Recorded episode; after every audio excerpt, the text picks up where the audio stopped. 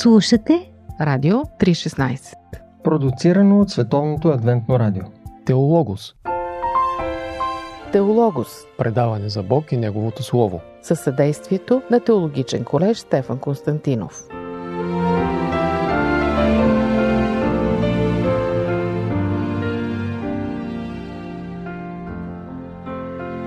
Здравейте, уважаеми слушатели! Вие сте с предаването Теологос и поредицата Книгата с книгите. Днес нашия гост, теолог и пастор Атанас Стоянов, ще ви представим последната книга от така нареченото Петокнижие. Или това са първите пет книги на Библията, които са наречени на еврейски Тора или Закон. Просто защото съдържат редица наставления, закони, предписания, а в тях се намират и самите 10 Божии заповеди. Книгата Второзаконие е последна от Петокнижието и има интересното наименование Второзаконие.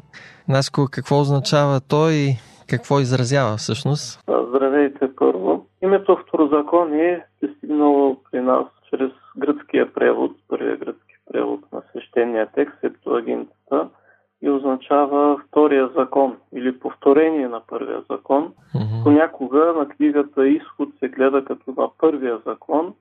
А, тук е дадено едно повторение, разширение а, в известна степен на този, на този първи закон. А на еврейски името на самата книга идва от а, първите, от първите думи, които са записани, или ето думите. Ето думите, които Моисей записва и изказва, което директно ни така насочва към авторството на тази книга. Когато говорим, че Моисей е автора на цялото петокнижие, тук в Турзакон има един много интересен момент. В последната глава е описана смъртта на Моисей. Как един автор може да опише смъртта си? Какво обяснение може да дадем?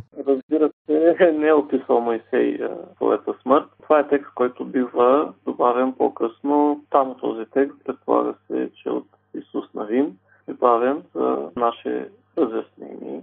Това е обяснението, което можем да дадем. Mm-hmm. Някакво успорване на този момент? Не само на този момент. Цялата книга е доста успорвана от а, либералното крило в богословието. Предполага се, че тя е писана много по-късно, от различни автори, по различно време, но ние имаме, ето, аз споменах в началото на самата книга свидетелството, вътрешното свидетелство на тази книга и не само там, и на други места. Указания. Имаме свидетелството на Новия Завет. Исус Христос поне няколко пъти директно цитира от книгата Второзаконие. Един от случаите е в Матей 19 глава, Mm-hmm. когато разяснява проблема, свързан с развода и семейството. И Христос казва, че Моисей е заповядал тези неща, Мгм. директно сочейки него като автор. Да.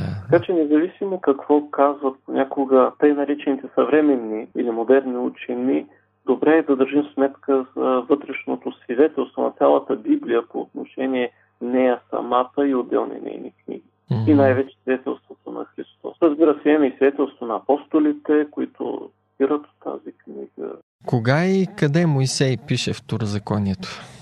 Второзаконие започва, или по-точно от книгата числа, завършва, когато израелтяните се на прага на, на Ханан, предстоим да пресекат река Йордан.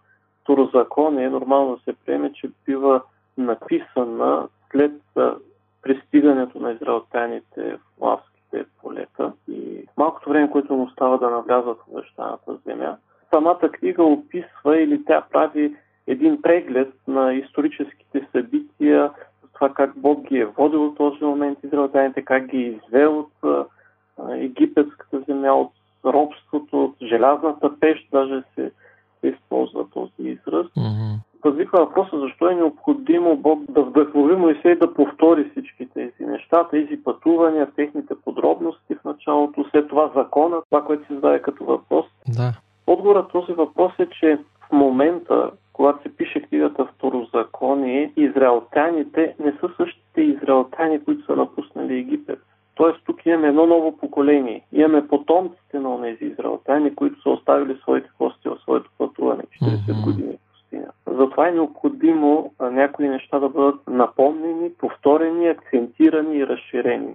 Да, да. А нещо друго по-особено при Второзаконие, което е различно от другите четири книги от Петокнижието? второзаконие е структурирана по по-различен начин. Имаме поне няколко разговора, разказа, дискурс. Според някои коментатори те са три, според други четири. Това не е толкова от голямо значение. Като нещо интересно, което отсещаме в нея, това е отново последното пророчество, което изказва Моисей.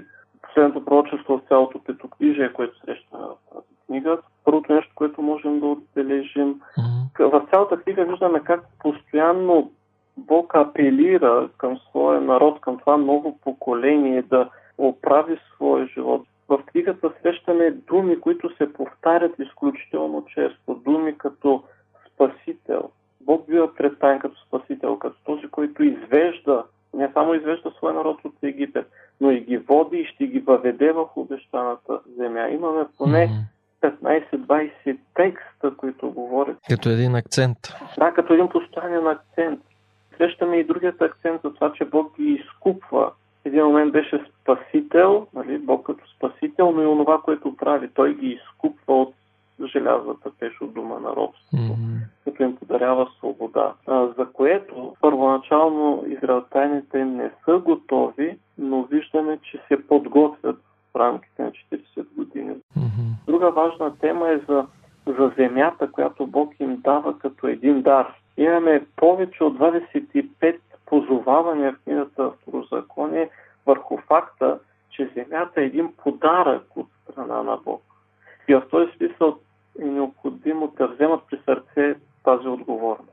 Как ще се отнасят към нея, как ще се отнасят един към друг. А така като едно обобщение, общия принос на книгата към Библията? Общия принос и към Библията и към нас е изключително голям. Към Библията виждаме по-късно в историята на Израел, по времето на цар Йосия, когато се прави едно почистване на светилището, бива намерена именно тази книга. Uh-huh. законие бива прочетена и нейният прочит и приемането на сериозно на нейните думи от страна на царя води до една реформа, духовна реформа в цялото му царство. По-нататък виждаме как Исус Христос, когато бива заведен в пустинята и изкушаван от Лукавия, всеки път Христос отговаря именно чрез цитати от книгата Второзаконие. Много интересно. Виждаме и това, че първата и най-голяма заповед, която изтъква нашия Спасител за християнина е взета отново от книгата Второзаконие. Всеки еврейн, истински еврейн, религиозен, вярващ еврей не трябвало всеки ден да цитира по една глава от книгата Второзаконие. Тоест тя е заемала изключително важно място в живота на вярващия еврей. И не случайно Исус се издига. Да, и не случайно. Придава такова значение. Цитирайки постоянно от не, не само той, и неговите последователи, учениците и Павел mm-hmm. също цитира от нея.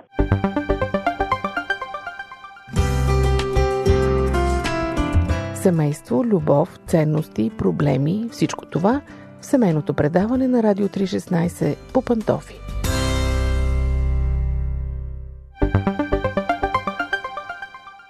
Теологос. Този различен израз на десетте заповеди, който намираме в Второзакония, не е ли някаква промяна на Божия закон всъщност? Защо Второзакония са изразени по по-различен начин, отколкото когато Бог ги дава? Отчасти отговорихме на този въпрос, понеже поколението е ново. Много са читателите, на които пише Моисей и изказа е различен само на твърде ограничено място по отношение четвъртата заповед, mm-hmm. където тук в Второзаконие акцента не е толкова върху творческата мощ на Бог, а върху това, че той ги е извел от Египет. Защо?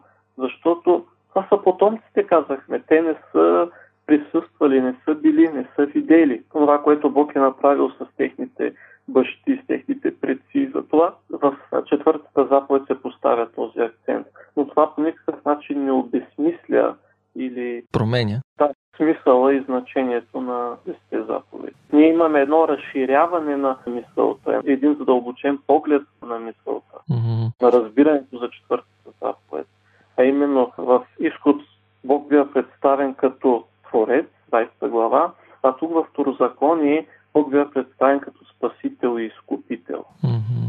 Два аспекта, които вървят заедно, когато говорим за Бог и Неговата намеса в този свят. И може би това допълнение на второзаконие или как да кажа адаптация на Божия закон ни помага да, да видим, че принципите на Божия закон могат да бъдат адаптирани в различни поколения, в различни да, ситуации. се и са общо валидни. И тук ти ме насочваш към нещо, което не споменахме, че в самата книга Второзакония имаме, освен повторение на десете заповеди, имаме и тяхно приложение, mm-hmm. но приложение, което вече е свързано с това, което предстои да се случи в. Mm-hmm. Навлизайки вече в обещаната земя, се появяват други обстоятелства, които трябва да бъдат съобразени с тези заповеди или как тези принципи да бъдат приложени в едни съвсем различни обстоятелства. Mm-hmm. Не обстоятелството на пътуващ, на номад в пустинята, на човек, който вече е уседнал на своето място. И затова тук имаме заповеди за чужденеца, който дойде сред теб, за туземеца, който е сред теб, как да се отнасят израелтяните към него. Имаме заповеди свързани с робството и така нататък, които са много по-разширени, отколкото в книгата Исус. Mm-hmm. Какво е посланието на Бог чрез книгата Второзаконие, което намираш за себе си? Какво ни учи Той чрез тази книга и какво апелира към теб, към нас? Бог ни се разкрива като Спасител. Бог има план. Този план той желая да даде една богата земя на всеки един човек. Христос казва, отивам да ви приготвя място. Мястото е готово, предстои едно пресичане на Йордан. Чакаме с нетърпение да се случи великото събитие.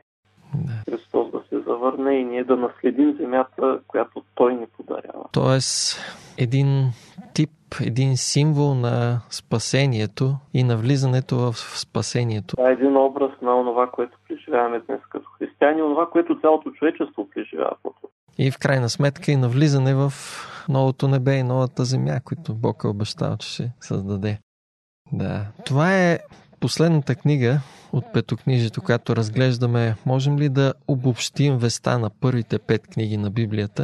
Какво е Божието желание за нас, когато ги четем и изучаваме? И какво ти би пожелал на нашите слушатели във връзка с книгата? Може би си разбрал, че избягвам обобщенията в една дума, да. понеже чрез обобщенията пропускаме много важни неща или обобщения в едно изречение. Mm-hmm. Светопижието е изключително богато и широко поле, в което са скрити много богатство, много съкровища. Необходимо е човек да чете, да се рови, да чете текста с онази нагласа, като че ли за първи път го чете, mm-hmm. а не през призмата на вече усвоеното и по този начин да преминава твърде бързо през него, а да чете текста като нещо наистина ново, с молитва и тогава Бог наистина му говори и му се разкрива и като творец, и като изкупител и спасител, и като един, който е велик, славен, всемогъщ, и като един, който прибивава сред хората, живее сред тях, разбира техните нужди, техните неволи, помага им, когато са гладни ги храни, когато са жадни той ги пои. Mm-hmm. Един Бог, който е до нас. Цялото петокнижие е изключително христоцентрично. Както на цялата Библия, Христос е центъра. Да. Голяма степен може да се каже абсолютно също и за Тората. Благодаря ти за твоето участие. Аз обещавам на нашите слушатели, че ние не приключваме с петокнижието. Както каза и Наско, има цял океан скрит в него, който може да плува човек, да открива и да търси нови неща. И отново ще те каним. Благодаря за поканата. Скъпи слушатели, вече разгледахме втората, първите пет книги на Библията. Слушайте ни отново и следващия път в предаването Теологос и поредицата Книгата с книгите. Ще продължим с книгата на ученика на Моисей Исус Навин. До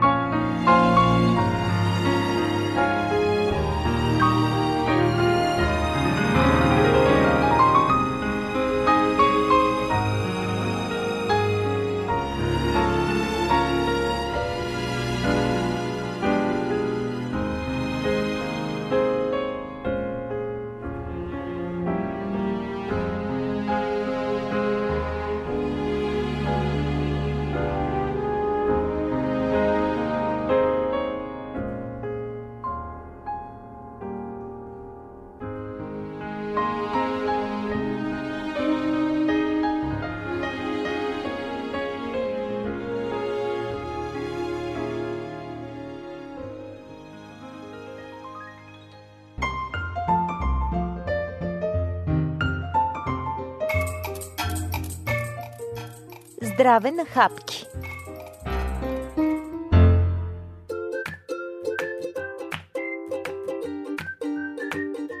Здравейте, скъпи приятели! Вие сте със Здраве на хапки, поредицата Органайзър. Аз съм Ради, а сме избрали да си говорим в този формат за нещата, които улесняват живота ни и го правят и по-пълноценен, как да го организираме, как да го живеем. А днес ще говорим по големи въпрос как да изядеш слон. Обичам този въпрос. Отговорът е очевиден, освен ако не се пробваш да излапаш цялото животно наведнъж. Слон може да бъде изяден хапка по хапка. Днес залче, утре по-голям къс, останалото в хладилника да чака ред. Ако нямаш хладилник обаче или нямаш място в хладилника, извинявай, но в този момент задачата да изядеш цял слон не ти е по силите. Така че започни с нещо по-малко. Също на хапки. Защото всички имаме този опит, прияждането никога не води до добри усещания. Елементарната логика подсказва отговора за изяждането на слона, но нашата култура, не просто местната, българската, а съвременната култура като цяло, е култура на високите скорости и постижения и тя ни предлага нещо по-различно от това, което подсказва логиката. Как да изядеш слон според модерната култура? Много просто, вземи го и го изяш. Бързо, веднага. Ако не можеш, значи малко се стараеш. Защото ние вярваме, че всичко е възможно. Ако пък не става, иди на семинари и тренинги по изяждане на слонове, където отлично подготвени и успешни слоноконсуматори ще те подготвят за процеса. Всъщност, аз също, приятели, се хващам в този капан да искам нещо, което явно не мога да направя – Примерно имам желание да прочита цял куп литература, научна, художествена, популярна, по психология, археология, себепознание, ако щете и за разни самомасажи и въобще какво ли не. Огромна сметанова торта, съблазняваща всички сетива и чувства и толкова много искам да нагълтам всичко, че понякога не мога да се съсредоточат дори върху един пасаж оставям една книга, хващам друга, искам всичко веднага, сякаш постоянно закъснявам и нещо пропускам. В мой отбор ли сте? Всъщност закъсняваме една мисъл или едно усещане понякога, което става натрапчиво в опитите да свършим всичко и то веднага. Неясно на къде, нямаме време да обмислим, когато се втурваме в различни посоки, защото трябва да тичаме през глава, понеже закъсняваме. Може даже да изпаднем в паника. Влакът вече се губи в далечината и не чака закъснелите пътници. А щом веднъж съм закъсняла, значи трябва да направя за минимум време максималното. А максимумът се явява ни повече, ни по-малко цял слон – не една прочетена глава, а цяла книга. Не е набор от ескизи за бъдеща рисунка, а цяла картина. Не е една обмислена мисъл, а цяла статия. Не е един километър от дистанцията, която сте решили да извървите за здраве, а цял маратон. И докато ви говоря това, усещам, че пак закъснявам и изпускам нещата от контрол. Недовършената работа ни напряга и не ни дава покой. Но кой е казал, че всичко започнато трябва да се свършва незабавно? Защото тук идва и следващата автоматична мисъл. Чакат ме толкова много неща, щом свърша с едното, веднага ще се хвърля на другото. Обаче това какво променя по принцип? Работата никога не свършва, защото непрекъснато излиза нещо ново и ново, което не чака отлагане. Всъщност живеем в култура, която аплодира производството на тонове полезни продукти и преследването на рекорди и въобще в идеологията на тези гигантски скокове, стойността на малките стъпки е сведена до нула.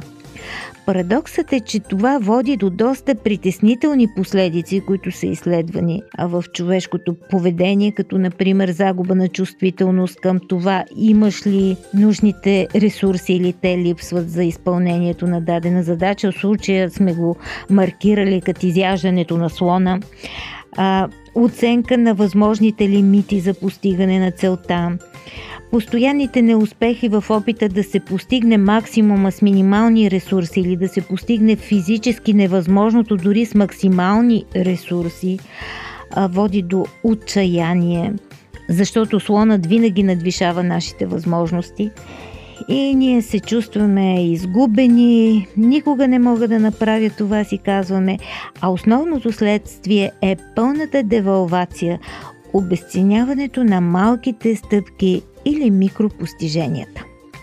И след всичко това, ние оставаме с усещането, че стоим неподвижно, че дрифтим на едно място, че деградираме дори. И освен това, нямаме насищане, липсва удовлетворението. Тревожността зад усещането закъснявам има много източници и неспособността да се разпознае собственото движение и развитие е един от тях. Какво да кажем за дискусии по Радио 316? Лично на мен ми е доста трудно да реабилитирам стойността на малките неща и малките стъпки. Стойността на това, че примерно съм прочела само няколко страници от някоя важна книга, не цялата книга или поне една глава. Стойността на това, че съм направила леко раздвижване сутрин, а не гимнастика половин час. Стойността на това, че съм почистила само една стая или един шкаф, а не е цялата къща. Оказва се, че опитът да се направи всичко веднага води и до самосаботаж. Ето ви едно упражнение. Избройте колко задачи ви се падат на ден. Задачата е всяка дейност, която изисква превключване. Например, вземането на деца от училище или детска градина е едно, работата до обяд е друго, а, обядът не се брои. Срещата с приятели е четвърто. Бизнес, обаждане на деца, родители, приятели пето. Обикновено човек може да изпълнява качествено няколко задачи, 3 или 4 на ден, но какво правим ние? Планираме много повече. И знаете ли какво става с задачите, които нахвърлят лимита? Почти никога нямаме време за тях. Има форс-мажорни обстоятелства, някаква сила се явява, нещо постоянно се разваля и не можем да го свършим. Дори да се напънем и да направим всичко, което сме предвидели, на другия ден сме изцедени като лимон и не успяваме да си свършим нормата. Логично е, след лакомия всеки има лошо храносмилане. Силата на волята не е за подценяване, разбира се.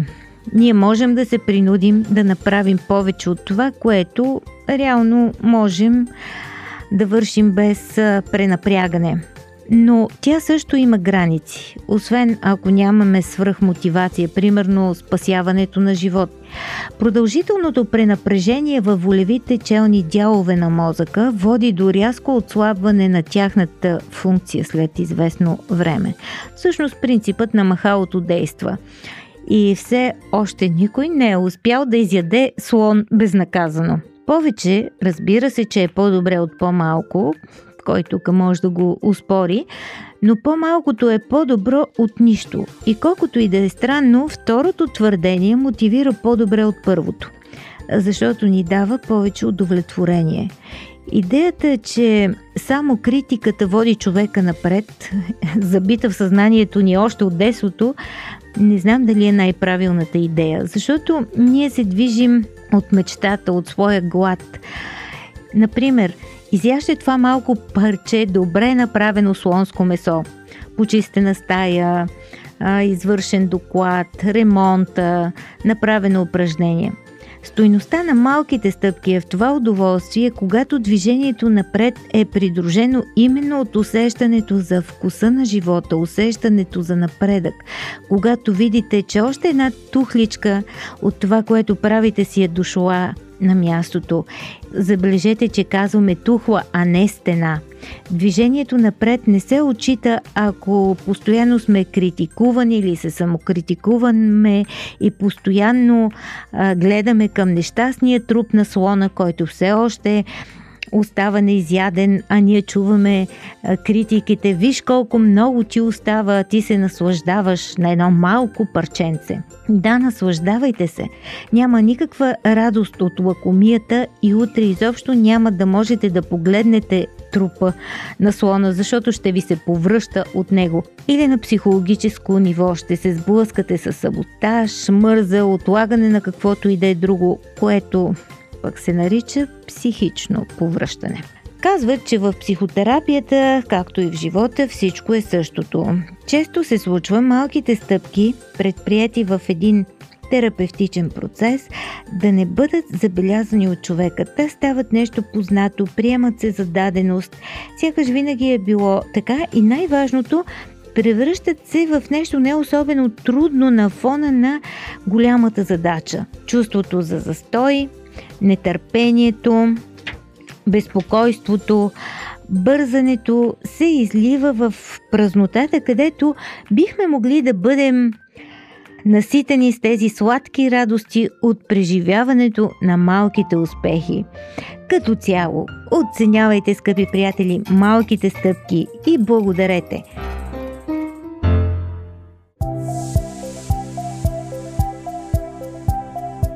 Радио 316 Продуцирано от Световното адвентно радио. Сайт 3-16.bg